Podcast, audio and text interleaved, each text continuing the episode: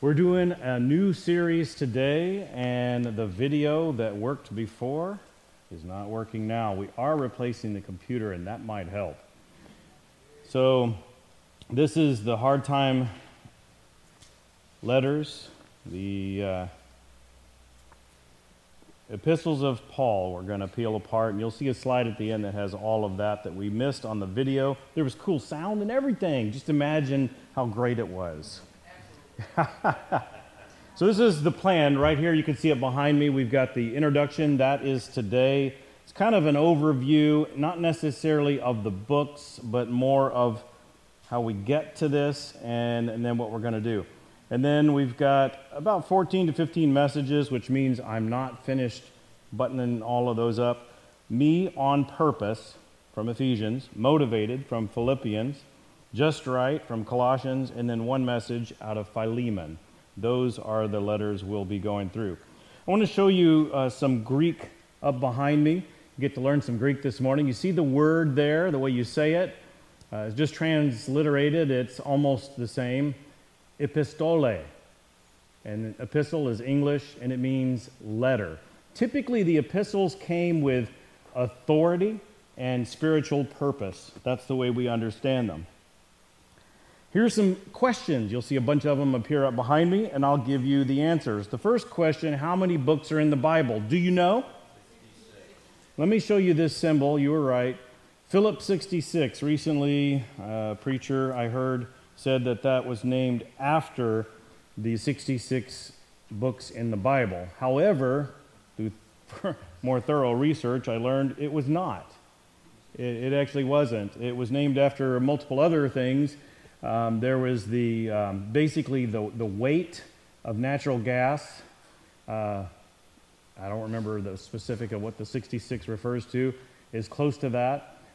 There is a particular gravity of natural gas that's also close to that. And then it's on Route 66 is where they started. So that's where those came from. And hey, it matches with the books of the Bible. So if you need to remember the number of the books of the Bible, maybe this little tidbit of information will help you remember. The answer is 66, as many of you said. How many books are in the New Testament? Do you know? It's an interesting thing that when Phillips Petroleum actually started, in 1917 I think it was, they had 27 employees. Isn't that interesting? How many are epistles? Now that's a number we don't typically just know. Does anybody know? Okay, you see the answer up behind me? 21. That's a bunch. How many are from Paul? 13 is correct, whoever said that. And how many are prison epistles? You should know this now. 4, because we just listed 4 up behind me. Those are the prison epistles. Now, here's another question. Who wrote the most words in the New Testament? Don't answer. I'll give you the answer. It's Luke. If you count the words that he wrote in his two books, Luke, you'll see that, and Acts, he wrote more words than Paul. Isn't that something? Luke is the one who set out to purposely write down the details, and boy, does he. In fact, if you want to get a real good snapshot of how detail-oriented Luke is, I'm going to tell you a story and leave out a bunch of details, and if you go back to it, you're going to be shocked. And it's pretty cool how God does this, because not that we need to have science or any brand of science, any brand of archaeology, anything that needs to support this, but it all does. I mean, this is God's word. We don't have to have man agreeing with it. This is God's word. This is it. You don't need all that other stuff. We got it. But Luke is one of those that gave us the ammunition, because what he did is he gave so many details, not yet has anyone been able to disprove any of Luke's details or any of the others in the Bible through any type of scientific method. Wow, that's impressive. So I would encourage you, if you're a little bit intrigued by that idea that the details in today's message, as time goes on, I'm convinced the more we discover, the more we'll discover that the details are spot on. Why else would God inspire someone like Luke, a doctor who's very, very into details, put in so many details so that God's word can be validated. So if you're fascinated and you don't even want to make it home before you start reading it, you can, on the way home, you can get on YouTube, you can type in, it's very easy now with all these smartphones and stuff, hook it up to your car, do it when you're, before you start. You can type in Acts 27 and 28 and put in the word audio, and it'll take you right to a YouTube, and somebody will read it to you while you're driving home, and you will hear the details. Okay. We'll get through this. I will shorten it a little bit since we had a delayed start today due to computer issues. But I do want to take you to some of Luke's specifics. I want to go to Acts chapter 21, verse 28. And I'm going to start right in the mid-sentence, crying out, "Men of Israel, help! This is the man who is teaching everyone, everywhere, against the people and the law and this place. Moreover, he even brought Greeks into the temple and has defiled this holy place." This is criticism against Paul. How dare he? Look at this. Look at this. He goes a little bit more details here. "For they had previously seen Trophimus, the Ephesian," and that'll be the first book we look at, "with him in the city, and they supposed that Paul brought him into the temple." So how dare he bring in a Greek, a non-Jew, and a Greek even, into the temple? How dare he even eat with such a person or be seen with such a person? And that's very intriguing, because if you remember, when Paul started, he was an attacker and killer of Christians. You go into Acts chapter 7 and you see he was standing there giving the approval of the killing of Stephen, the first Christian martyr. That's Paul. Paul did not like anyone who disagreed with his Jewish faith. And here he was mingling with someone outside of his Jewish faith. And now he's being criticized for it. It's worse than that. Paul longs, he's longed to be in Rome, but he's going to go in a way that he had not anticipated. Maybe you're like that too. You have these hopes, and maybe even you wrap them in prayers, and you want this thing to happen, and you're going to get that thing that's going to happen. God's going to answer your prayer, but it may not happen the way you thought. This happens to Paul. So there's a lot of things that happen, and from that verse I just read you, all the way to where we're going to go. And there's a lot of details. And what happens is Paul gets bounced around because they're trying to, they want him killed, is what they want. The Jews want him killed, just like they wanted Jesus killed. We got to take him out because he keeps convincing people that this Jesus rose from the dead. So they want to take him out. So he keeps getting bounced around from different authority figures. The Jews have no right to put people to death. That's one of the things that Rome has said, no, you don't get to do that. You can do other court hearings, but you cannot put someone to death. So Paul keeps getting bounced around. They keep wanting to ratchet it up, and they can't seem to find that he's done anything that merits the death penalty. So then we land all the way in Acts 27. Like I said, I've left out a lot of details. I'm going to leave out some more, but I'll give you some. And then the centurion that's put in charge of Paul and other prisoners, he acquires access to a ship, and it's different than it is today. Today, it's a whole lot more difficult. Maybe you saw in the news where a cruise ship got sent back to Seattle because somebody had COVID on the ship, and so they all had to come back. Wouldn't you hate to be that one person? You didn't plan on getting COVID and making everybody come back, but they did. It's different now. To get on a ship, if you've been on a cruise ship, it takes a lot to get on the cruise ship. Back then, you just had to make negotiations with the right people, the owner of the ship. You could get permission to move about. And so he gets permission to be on this ship, and he sails for Rome. Now, that's that little short thing, sails for Rome. That's bigger than those three words. They don't go directly, and I'll show you a map in a little bit, not right now. As they head out, storms are happening, and these storms are going to go on for some time. It's a crazy thing. I want to paint the picture for you that happens in chapter 27. So they go around, they go from port to port, they get on different ships, but the storms get worse and worse. They even have to shore up the ship. They have to stabilize it because it's beginning to show signs of breaking apart. It's a very, very difficult time.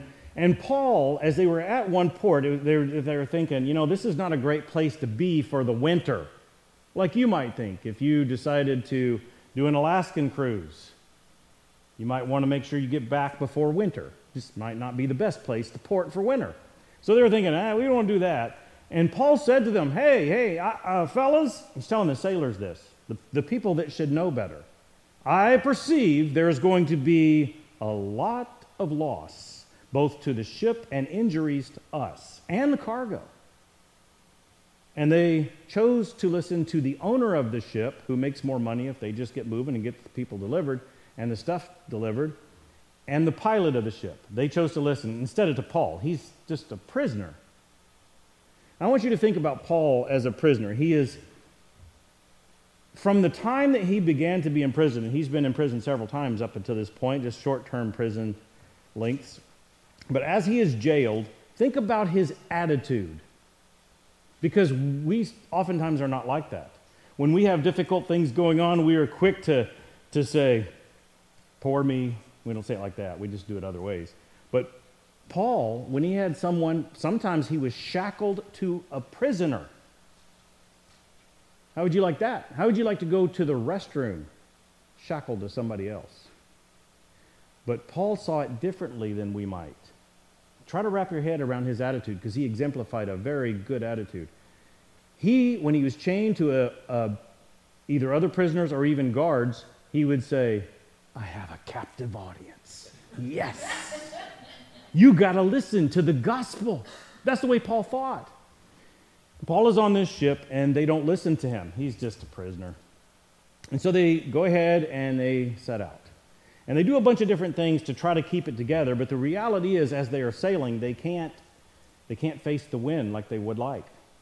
And they just have to ride it out. On the third day, the crew, with their own hands, throws over all their tools. That's a bleak picture. I mean, the ship is already showing signs of failure. And just to reduce some weight, they're throwing over their tools. That's scary. And as they continue, and it just feels like it's going to get worse and worse, finally, and by the way, they haven't been eating either. The sailors finally, they're panicking, but Paul has a vision. And he says, hey. It's been 14 nights, by the way.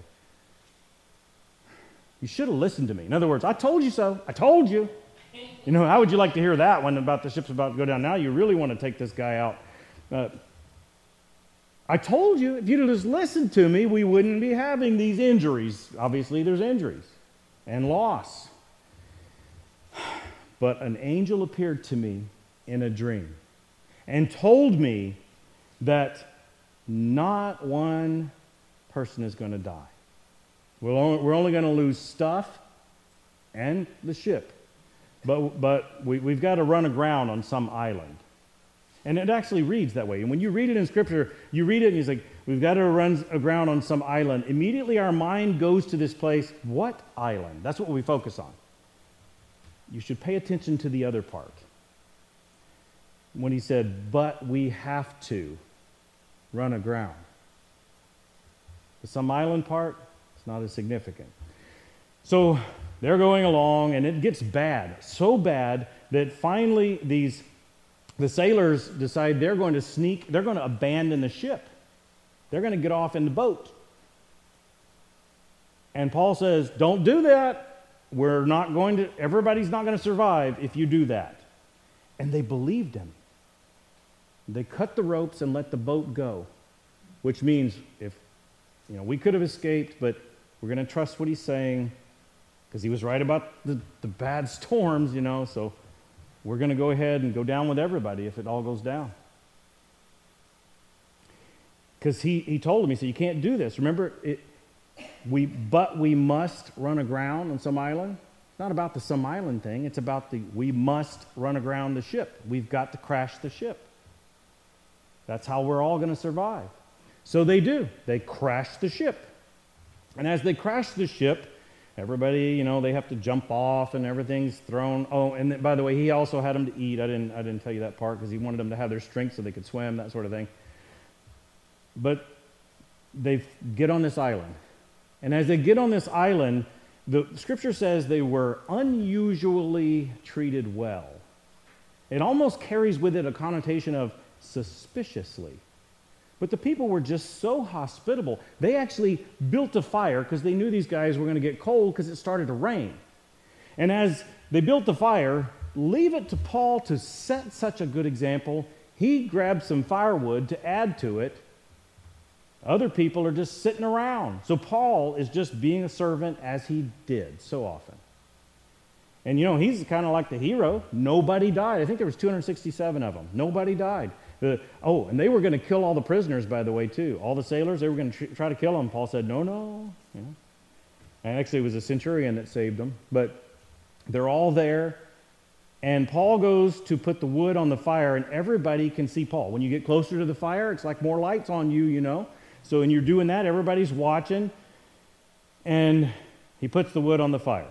And as he goes to put the wood on the fire, a poisonous snake bites him in front of everybody. And the natives are thinking, we didn't hear what his crime was, but he must be a murderer because, he survived the crashing of the ship, but the gods are going to take him out now. He's going to swell up and die.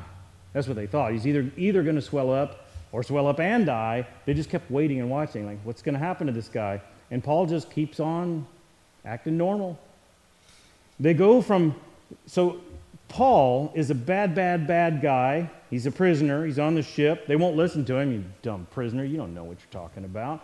And then he says, I told you should have listened to me. Now they think he knows what he's talking about, and they listen to what he says. They don't kill all the prisoners when it looked bleak. They don't get in the boat. They stayed there. They ran the ship aground. Then he gets on the island, and the natives think, he must be a really bad person because a snake bit him. It's going to kill him. Must be a murderer. But because it doesn't kill him, and they hadn't seen that, didn't even make him sick, didn't even swell up, they thought he must be a god. But as it turns out, he serves a great god, and the leader of the island, Publius, his dad was very sick. And they connected Paul to him, and Paul prayed for him, laid his hands on him, and healed him. God did this through Paul, and everyone was amazed. So now they're really esteeming this Paul guy that was bad and then good and then bad and then good. Now he's really good. Now he's healing everybody on the island that's sick by the providence and sovereignty of God. Wow, that is so cool. But he's still a prisoner. Now I want to show you behind me. Here's a map. You can see how it all played out, the journey. See, I left out detail. See, he went all over the place, and then you can see Malta up on the left-hand side there at about 9 o'clock on the photo behind me. Acts chapter 28 begins by saying, hey, once we were there, we learned this was Malta. Then from there, they were able to get on another ship, and the natives supplied them with all the supplies they needed, and they headed to Rome. They arrived in Rome in AD 60. And shortly after arriving in Rome is when Paul is imprisoned, and he stayed in prison from AD 60 to around AD 62. It was about 2 years that he was in what they call house arrest. It's not like a dungeness prison. It's more of he stays in his own place, and he funds his own living, and he's got a guard with him at all times. So Acts 28:16 is where we pick up. And when he came into Rome, Paul was allowed to stay by himself with the soldier who guarded him. Verse 17, the next verse, and I'll read on.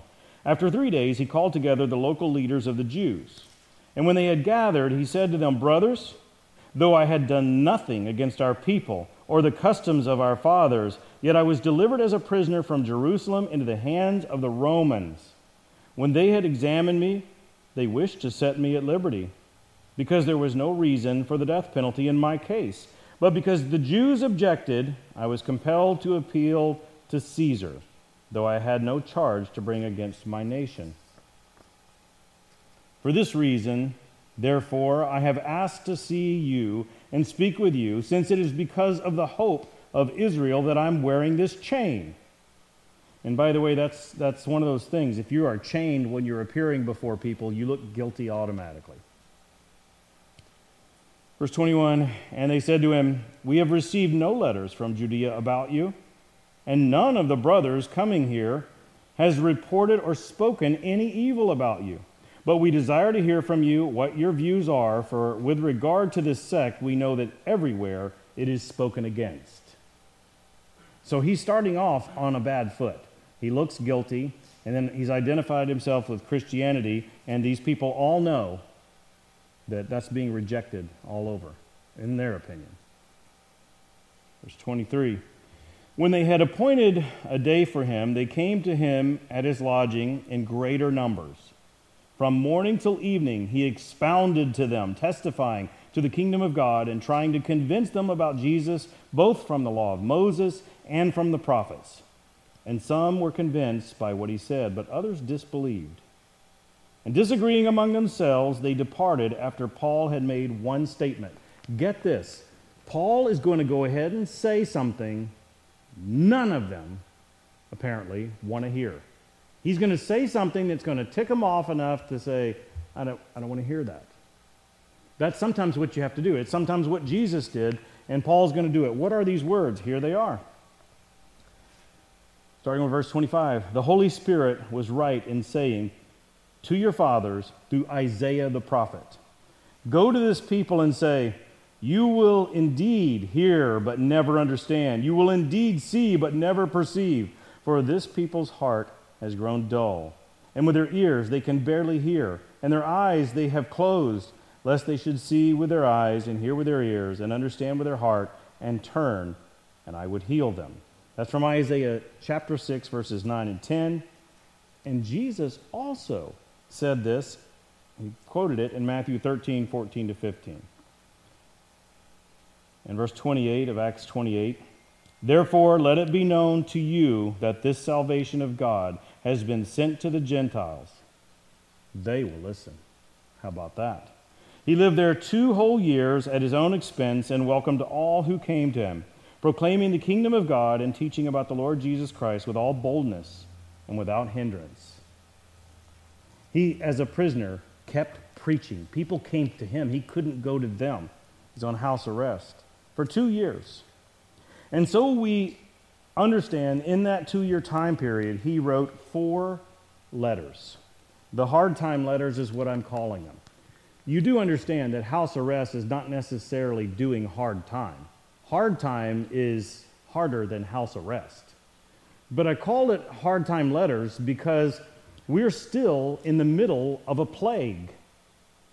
And things are ramping up out there. I mean, I don't know what's happening in your school district, but many of them are now saying all the kids are gonna have to wear masks, and all that kind of stuff's happening. It's like, is this never going to end? What in the world? This is crazy. And then if you pay much attention to what's happening in our world just in general, especially in the United States, things just don't look great. I mean, you might be happy that your house value is going up, but you're going to be paying more taxes because we're spending like crazy. That's why that's happening, you know. It's a crazy, crazy world. I don't know how younger people are going to be able to start when we're making it so hard. I mean, we're just throwing free money around, and it's not always going to be there. So I call it hard time letters because it's inevitable that we are going to be going through hard times. Paul was going through hard times. Christianity and at this particular time in history. These were hard times. We should be able to relate. It seems like every direction we go, we find more and more people. It's always been the minority of people, and now it's shifting, who want to rid the planet of Christianity. And there's overt ways, and there's covert ways that people are doing this. But the hard time letters include, first of all, Ephesians. And we'll start with Ephesians next week. I'll introduce Ephesians in particular, and each time we get to one of the books, we'll introduce it as we go. But Ephesians has, in the very first part of it, there's a lot of encouragement, not just to the first century Christians that would receive it in Ephesus. And by the way, Paul had been there on his first and his third missionary journey. He knows these people well. He stayed there for quite a while, teaching them. They know him, they respect him. And so he writes a letter to the Ephesians, and he encourages them in the first part, and then he gives them some guidance on their lives. And it's interesting in these epistles, especially in Ephesians, there's no rebuke. He's not getting on to the people. He's telling them words of encouragement and words of motivation. We're gonna see that. We're gonna feel it. It's gonna come right to us in very practical applications. You'll catch a little bit of that as we move today. Maybe you can sense it right now. This is perfect timing. The second book is Philippians, and the same thing in Philippians. Paul uses this as a book of encouragement and motivation. Same thing happens in Colossians, encouragement and motivation. We're going to go through this, and we're going to take Paul's letters exactly as they are, the inspiration of God for us. And you're going to see how this works in our homes. It works at work. It works as we just go about in the community. It certainly works in the church. And then we also see in Philemon the same thing, encouragement and motivation. But there's specifics in each one, and we'll flesh all that out as we get to it. But we're just getting started. No, that doesn't mean that I'm just now starting to preach and we're going to go on for another 30 minutes. That's not what that means. You can go ahead and click those other books that I talked about, and then we can go. We're just getting started. First of all, there's 3 points here. I am not done with the message. Don't get ready. Don't start gathering your purses and stuff. Just getting started. Life is full of ups and downs. You can see that in the life of Paul. We just started in Acts 21, but Paul started his missionary journeys in Acts chapter 13. He was struck blind in Acts chapter 9. So we could have gone much further back with his ups and downs. But what I gave you from Acts 21, and especially Acts 27 and 28, Paul had some ups and downs, and even in a very short period of time. And certainly, while he is incarcerated for 2 years, ups and downs. That's just life. And you, and me, we have our ups and downs. Sometimes we'll arrive here to worship with our brothers and sisters in Christ, and we are so ready, we're so happy, we're so anticipating, we're so longing for pleasing the Lord when we come together for worship, that we just come in and we are so prepared. But then there are some times when the devil gets involved and distracts us a little bit. Sometimes there's financial struggles. Sometimes there's health problems. Sometimes there's logistic problems, mechanical problems. Sometimes there's just things that haunt our mind. Sometimes we struggle just to even get out of bed because we lack motivation. There's ups and downs. Life is full of ups and downs. Second, go ahead and click that. Attitude is a game changer. I'm sure you've seen this in life, haven't you? Where difficult life's ups and downs, even downs, somebody in the middle of their difficult times has the right attitude, and it changes everything. Sometimes it's us. Sometimes our attitude, it's a matter of how the fork in the road that we choose. What's the attitude going to be? What would it have been like if Paul, when he was incarcerated for 2 years and he had done nothing wrong, He's just being a solid Christian example. Converting people to Jesus, pleasing the Lord. What would have happened if Paul, as he went to this to be house arrested, and he's got to pay for it himself, he's on house arrest, he's got a guard with him all the time, no privacy really. What would have happened if Paul's attitude turned into what ours might have? This is unfair. I didn't do anything wrong. I should have never been arrested, should have never been shipped here and shipped there. I should have never been put in jail. Should have never had chains on me for being a Christian. How right is that? That's so wrong. What would have happened if Paul focused on that? This is bad. I'm chained to an unbeliever. I'm here for no good reason. How long am I going to be stuck here? Imagine if Paul's attitude was like that. But it wasn't. You see, attitude is a game changer. Paul was the one who was going around incarcerating and even killing Christians. And now it's flipped. And instead of saying, this isn't fair, instead of having a bad attitude, he chose to have a good attitude. And you're going to see in the letters that he wrote while he's in prison how he actually spreads that good attitude. Okay, the third thing, just getting started. You'll go ahead and click that. Concentration is the key. You will have times in the coming weeks when you're going to struggle. When you could be here to worship God together with your brothers and sisters, you could. It's not like it's because you're on vacation or because you're sick. There will be times when you struggle to come just because you're not feeling it. Let this stay in your head. That's not from God. You can't justify that. Too many times, people that I've been working on and working on and working on finally show up for church. And I've watched it happen where the people I know, if these certain others were there, they would have connected, at least had a better chance of connecting, but it happened to be one of those mornings where they just weren't feeling it. And ministry did not happen the way it could have. And when you come together to worship God, it is not about you. It's about God. And there's no better way to please Him than to be thinking of what makes Him happy, and what can positively impact other people by you being here.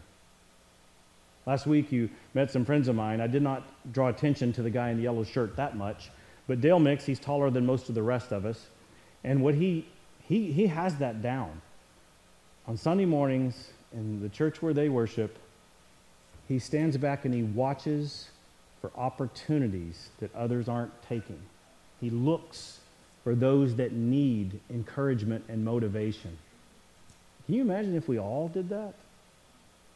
Isn't that amazing? Can you imagine that you know you could never come here to worship with your brothers and sisters and leave here not encouraged, not motivated, not loved?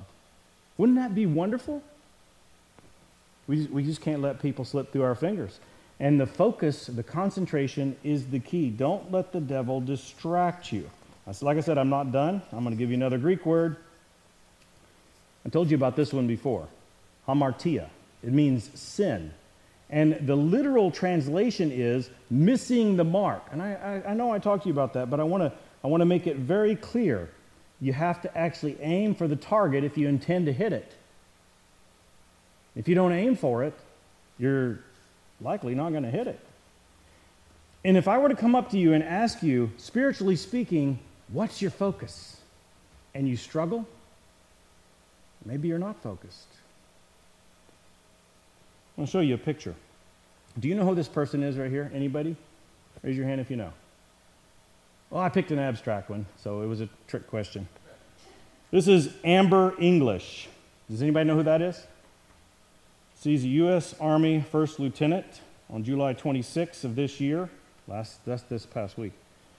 She won her second gold medal, and she was the skeet shooter, women's skeet shooting competition. That's pretty cool, pretty impressive. We should be proud for any of our gold medals. And if you're going to do that, you got to practice, you got to get used to aiming at the target and hitting it. And the more you practice, the better you get, and the more you keep doing it, the more skills you achieve. And she obviously practiced, and she has done it twice now. And you don't hear much about it in the news because it has to do with guns. It's just something you don't talk about. Let me show you a target up behind me. Just a target. You've seen like dartboard targets before. I want to show you crosshairs. Watch the crosshairs move on the screen behind me. Look at that. It's going right for the... Oh. It's off the paper. This is what happens when you don't concentrate and you don't focus. I want to also remind you that sometimes there's a moving target. I mean, if you're skeet shooting, there's always a moving target. You've got to pay attention to where the target is. I want you to think about a couple of things. When it comes to pleasing the Lord, that's not really a moving target. He explains it to us, and he's ready and willing and wants us to serve him. But sometimes serving him, now that is a moving target.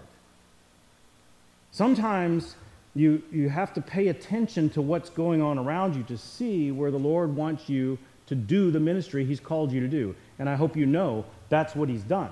He did not call you just to save you and take you to heaven. He called you so that you can grab others and take them with you. You have a ministry. There are people that you can minister to that I would drive away from Christ if I tried. There's people that know you and they trust you. There's people you can reach that other people can't. And those targets are moving targets.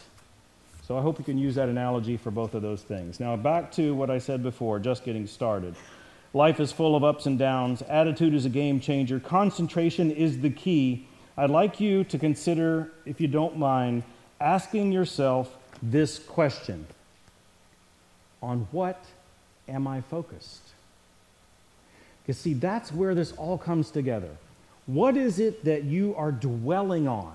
What is it that you spend a lot of energy and time on? Stephanie's dad is a preacher, and one time he was preaching in the church. I was there with Stephanie, and he asked a question. He was talking about money and your focus on money, and he said, you want to figure out who your God is? Open up your checkbook and see. And we don't do checkbooks like we used to do. So I opened up my checkbook right there with Stephanie, and I couldn't believe it. Walmart. I thought that just meant I was poor. But ask yourself seriously, what's the question? The question, on what am I focused? What is it that I spend my energy on? What am I focused on now? What am I focused on when I get up in the morning? What am I focused on while I'm living my life for Christ? Because we're supposed to be focused on him in all we do. So we're going through this series. Now you got the slide up behind me with all the words that we intended to have before. The hard time letters, practical life skills from Paul's prison epistles. We're saying August, that's today. We start August today through April. And the idea is there is hope. And I can tell you that my hope for us is that anyone that you bring into the middle of this series will sense there is hope in Jesus. You know what I hope? I hope they can sense and feel that in you because you're concentrating on sharing that. Can you imagine being in the church in Ephesus, or being in the church in Philippi, or being in the church in Colossae, or being Philemon, knowing that is so unfair that Paul has been incarcerated, a man that we love and respect? We know he's an apostle. And yet, instead of appealing to us for something, inspired by God, he writes to us, trying to speak encouragement and speak motivation into us. I want to be like that, don't you? Let's pray. God, thank you so much for teaching us that no matter how hard the times may get, you're still available to us. And if we stay focused, we can get through it, and we can even speak encouragement and motivation into others. God, thank you so much for giving us these 4 letters from Paul that he wrote while he was in prison. I don't know how you do that, Lord, how you can think so far in advance that now we would need this. And you had this in the Bible all along, and it's a good time, Lord. We thank you for your word. We thank you for preparing us. And Lord, help us so that we can concentrate on pleasing you and do just that. May you be blessed, Lord. In Jesus' name, amen.